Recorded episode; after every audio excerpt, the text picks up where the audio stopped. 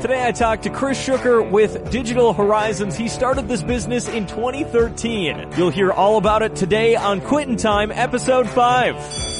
It's Quittin' Time. Quittin' Time highlights people who make things happen. And I'm just going to talk about Chris Schucker right now with Digital Horizons. He is a self-described movie, technology, and food buff. And he started this company, a low voltage installation company in 2013 with Scott Johannes. So exciting to have you on today. Thanks, thanks for having me. Yeah, thanks for joining me. The first question that I normally ask people, do you have a role model or role models? I wouldn't say I have a, a, a, specific role model. I feel like in life in general, I wouldn't be where I'm at or have the drive that I do or the ambition that I do without a total influence of my mother and my father too, of course, but my mom was the major role in my life growing up. I've yet to find anybody that has her work ethic and drive and she got me willingly or unwillingly to work in a family business at a very, very young age. And yeah, so I, I, I would say, which is maybe a common answer, but I would, I would say my mom is probably my biggest role model. Yeah. Cool. What's the family business then? Uh, so there was a special event catering or concessions business basically that existed. And so it was structured to set up and sell I don't know if gourmet is the right word, but like a, an upper end food, if you will, at fairs and expos and rodeos and art festivals and things like that. So it wasn't your typical hot dogs and cheese curds, which aren't bad things necessarily, right. but her take on stuff was to create a more refined food product. So like gourmet hamburgers and cheeseburgers and something a little bit nicer, if you will, and did very well. She worked her you know what off and, uh, I, I thank her greatly for that inspiration and, and, uh, yeah, endowing that on me. Cool. It, so th- she owned it. Yeah, it was a business started by both her and my father. Cool. Uh, and they they ran it for a while. He unfortunately passed when I was young, and uh, just probably out of lack of knowledge of anything else, she just kept it going. And that I worked from the age of gosh, I was probably six or seven years old up until I was 18, 19, or 20. I forget exactly when I stopped involvement with it. Yeah, very young age. Mm-hmm. So that's kind of where you were taught to find motivation. So that's kind of what keeps you going today, kind of, or what keeps you motivated now? Well, I, I really like the ability to be the arbiter of my own destiny. So I'm I'm not one who deals well with authority or having not that I don't take direction or take input or anything like that from people that are, you know, involved with what we do or part of our team or outside if I'm, you know, doing something socially or, you know, some sort of civil organization or something like that. I definitely like going to the beat of my own drum, as they say, and being ultimately responsible for who I am, what I am, and where I go and how I do it. I mean, the way to do that is to be self-employed and, right. and, and, uh, you know, I have, I have obviously have a partner and I think he feels the same way, but probably a little bit less than I do, but it, it works. That's where I would say the drive comes from.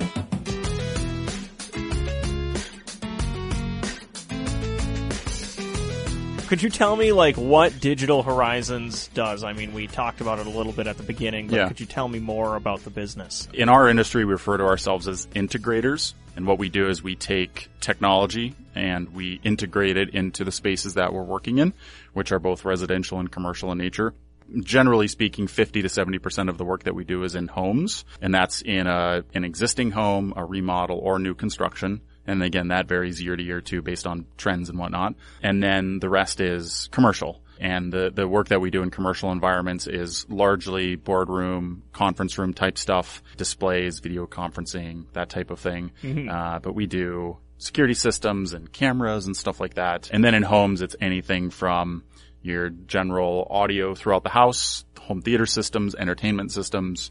We do motorized window treatments, lighting control, security, surveillance, you name it. We start where the electrician stops, basically. So right. outlets, anything that plugs into an outlet, minus appliances, toasters, ovens, things like that. We obviously don't do anything with, but yeah, electronics that are, yeah, that's that's our business. Is there a, a weirdest job that you've ever done? Is there like a craziest job you've done? We have some out there examples, if you will, over the top types of stuff that we see occasionally. Generally, probably once per year we get a really large project, either in a giant home or mm-hmm. something specific, uh, you know, in, in, a space. I think one of the cool things that we did recently is there's a private museum in the area that there was a projection system in the museum and, and it needed to be updated because of the downsides of projection. And we ended up installing a video wall or what's called a video wall it's 220 inches in diagonal and it's comprised of 16 55 inch displays that have a, an ultra thin bezel. Whoa. So if you were to take, I don't know, 20 sheets of paper and put it together, that's about how thin the video wall is from a profile on the bezels. Okay. Which is really important because when you're tiling these displays together, you end up with a line that separates, you know, one display from the other and it can be a detracting thing in the image. So having an ultra thin bezel is really important. So um, we actually have, if you go to our YouTube channel for Digital Horizons, we did a, a time lapse recording of the whole install, and you can see what's entailed with it. But it was it was about 200 hours of installation time to do everything, and it it was pretty cool. We do video video walls semi regularly, but usually they're they're a, a, a two by two configuration or a three by three at the biggest, but a, a four by four is pretty significant. It was it was pretty fun. Cool. So that time lapse is that it's just called Digital Horizons Yeah, on so YouTube. we, we we do a lot of recording of our installations just to help convey what we do to our you know prospective clients or just people online who like watching technology oriented stuff. And the content on our YouTube channel is a lot of install stuff, but then we have some just uh, sit down discussions and some other types of things that are related to what we do. So Mm-hmm. you can see that and a bunch of other stuff if you go there. Why did you decide to go into this business? Why not do your own catering thing or something else? after I left the family business and ultimately went to college, which didn't last very long, I started working at Best Buy. I was a home theater salesman earning $8 an hour back in who knows when, 05, 06. I, I forget exactly when it was. Grossly underpaid, but you know, when you're in high school or college, it's, you know, you, you, you do what you can. That's how it works. And at the time, there was a, a competitor in town called Tom's TV. And as an employee of Best Buy, you were aware of them. It wasn't, you know, uh, technically a competitor, whatever. So I remember one day I went over there just to scope out the com- competition and see what they were doing. And I seem to recall hitting up, uh, or, or having a conversation with one of the owners, Deb. Uh, and then, uh, things didn't work out at Best Buy and I started at Tom's.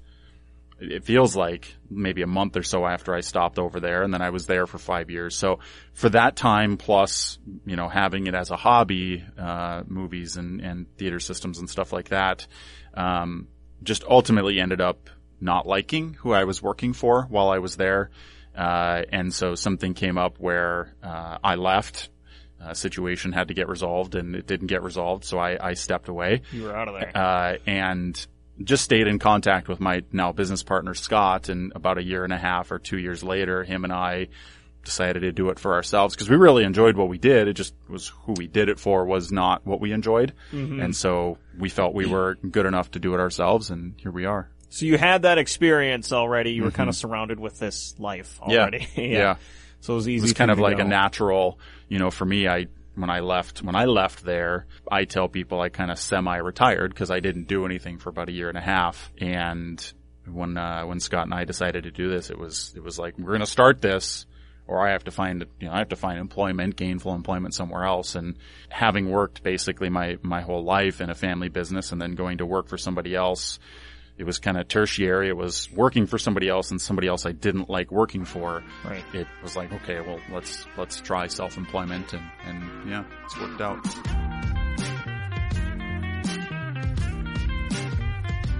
So what are you typically doing then? What's your typical workday for you?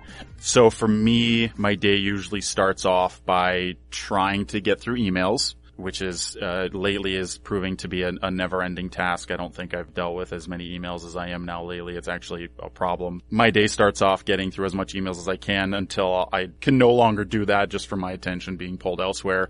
I usually try to designate a half an hour, or 45 minutes or an hour to emails every morning. From there, I usually just get pulled in whatever direction comes that day. I mean, I have a, a to-do list of stuff. You know, where I'm either needing to put a proposal together or doing some invoicing. Uh, but usually throughout the day, it's answering anywhere from five to 20 phone calls. I just, I, I do kind of, I guess you could say a sales position, uh, managing projects as much as I can. I do scheduling, I do invoicing, I, I coordinate the marketing, all accounting stuff goes through me with some outside assistance. So if it's, if it's not being installed, uh, I'm wearing the hat for every other role. How big is your team then? Uh, there's five of us total. What's something that a lot of people don't understand about what you do? Because I see the Facebook posts, and Yeah. to me it's just like, I see the mess, you do the before and afters. Yeah. And then I see it's clean afterwards. What do people not understand about that process normally? Well, I think people people probably just don't understand how much thought has to go into what we do and specifically around how we do things, the products that we specifically decide to work with to deliver the results. It seems like the expectation is that, you know, the off the shelf thing or the do it yourself product is the right choice. And, and what we're really trying to do is to put together a system of disparate parts and various manufacturers and tie it all together and make it easy to use. Mm-hmm. And it's hard to do. We're in a world where there's a lot of separate solutions for cameras or for speakers or this and that. And that's great if you want to run everything. Let's say in a, in a scenario where you're where you're talking about a lot of technology in a home. If you're fine with operating stuff via five or six or seven or eight different apps, but we don't want to deal with that. Why would why would we provide that solution? So we design and build systems that can be operated by a single app, like an automation platform, so that no matter what technology is in the home, it's all in one interface. And so if it's a primary residence or a secondary residence, you're not having to keep track of a million different things to, to, to operate either one or eight different systems in the home. So there's a lot of back end stuff that goes into it and, uh, it can be very complicated at times. And that's the thing a lot of people deal with. They get the, the smart garage door, they get the Alexa, they get all these different things. Right. And then you have like your phone is covered in apps to Yeah. just control your Right. house. Correct. Yeah. Yeah. So that's cool that you guys streamline it for people. Try to. Right. Yeah.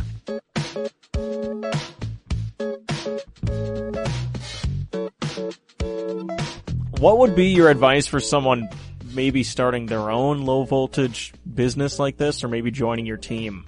I actually had an interesting interaction last week. So we, we've been around since 2013 and since we started the business, we've seen, we've since seen four companies in the area cease to exist. I would like to think it's a combination of us providing a superior product and service, but there's a million reasons why a business can, can no longer function and goes out of business. So I'm not going to take all of the credit. One particular instance of this that kind of hit home recently is in 2014, shortly after we started, we had somebody reach out to us about doing some work in their home. And I think at the time they were building new and we made a proposal for them and then ultimately they chose not to go with us and who knows why. Maybe I'll get a chance to ask them. They clearly went with somebody else and they actually called us about a week or so ago and had said that the company they had chosen to work with wasn't around anymore and they oh. needed, they needed service on their system. Now the interesting thing is when they called, I didn't make the connection and I'm not even sure they did either because when they called us, they had said they'd seen one of our three service vans with our wrap on it at a gas station and went up to them and said, Hey, you know, can we get a card or whatever? So after talking to them, the name started like bouncing around in my head a little bit and rubbing my brain cells together. And I just typed into my email search and sure enough, that came up and I'm like, oh, that's who it is. And so I feel bad that they got left hanging. It happens a lot. We've actually, we, we have a term for this process. It's called taking a system over. And quite honestly, we do it probably once a month. We get a call from a, you know, like my former employer or any of the other businesses that are no longer around and they're not here anymore and they leave their, you know, those people that they installed systems for are left hanging. And the problem with, in a situation like that is what we do, there's no standardization. And what I mean by that is if you have an electrician come out and do work at your home, let's say Jim's Electric, right? Fantastic electrician in the area. They come out and they put a panel in and they wire up your outlets and everything else. There's a standard for doing so. Yes, they can deviate and they can do different things, but generally speaking, it's pretty standardized. So an electric, et cetera, a Holden, uh, a Vision, whoever can come in and kind of take over and, you know, work with what was there. With us, there's no standards. So if you have a company like us put stuff in, there's a lot of proprietary things go in and things can get installed in lots of different ways. There's, it's kind of an art form. And so if we're no longer around or their company that did the install isn't around anymore, it's a pain point. Sometimes systems just get left and mm-hmm. they can't get fixed and serviced because that company's not around anymore. So fortunately, we can take over for them and we can fix them up and take care of stuff. So I guess to bring it back to your original question of what recommendations do you have, I would say to anybody looking to do this is work for me for a couple years, learn what we do because I would love to have somebody who's ambitious and wants to, to do this on their own because I know how hard it is and I know a lot of people don't want to do it on their own because of how, how difficult it is. But I'd love to have somebody that has that ambition because, uh, that's, that's always a great asset to have. Mm-hmm. But if somebody is going to do this on their own, the thing that I would say is set your boundaries. Obviously you have to pay the bills. And I know when we started off, we did a lot of things then that we just won't do now.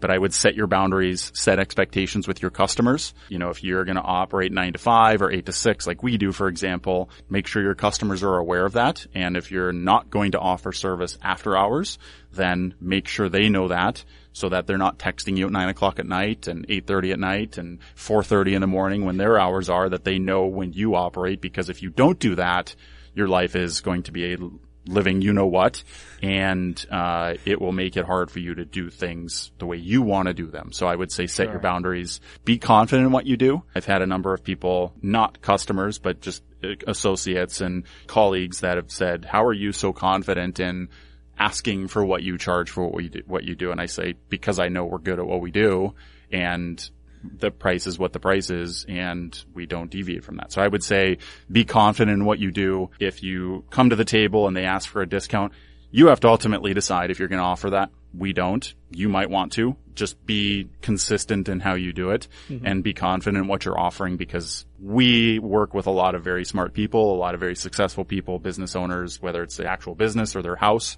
They'll sense your non-confidence and so be confident in it and uh, be sure of yourself. And, and obviously it's easier said than done sometimes, but yeah, set your boundaries, be confident and just have at all times have your customer's best interest at heart. Don't, don't shortcut and be ethical. If you do those three things, there's, there's no way to fail.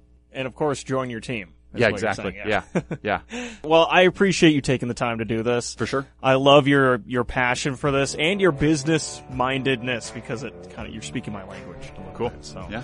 But I appreciate it, man. Thank Absolutely. you. Absolutely. Thanks for having me. Mm-hmm. We'll have to have you on again, of potentially. Course. For sure.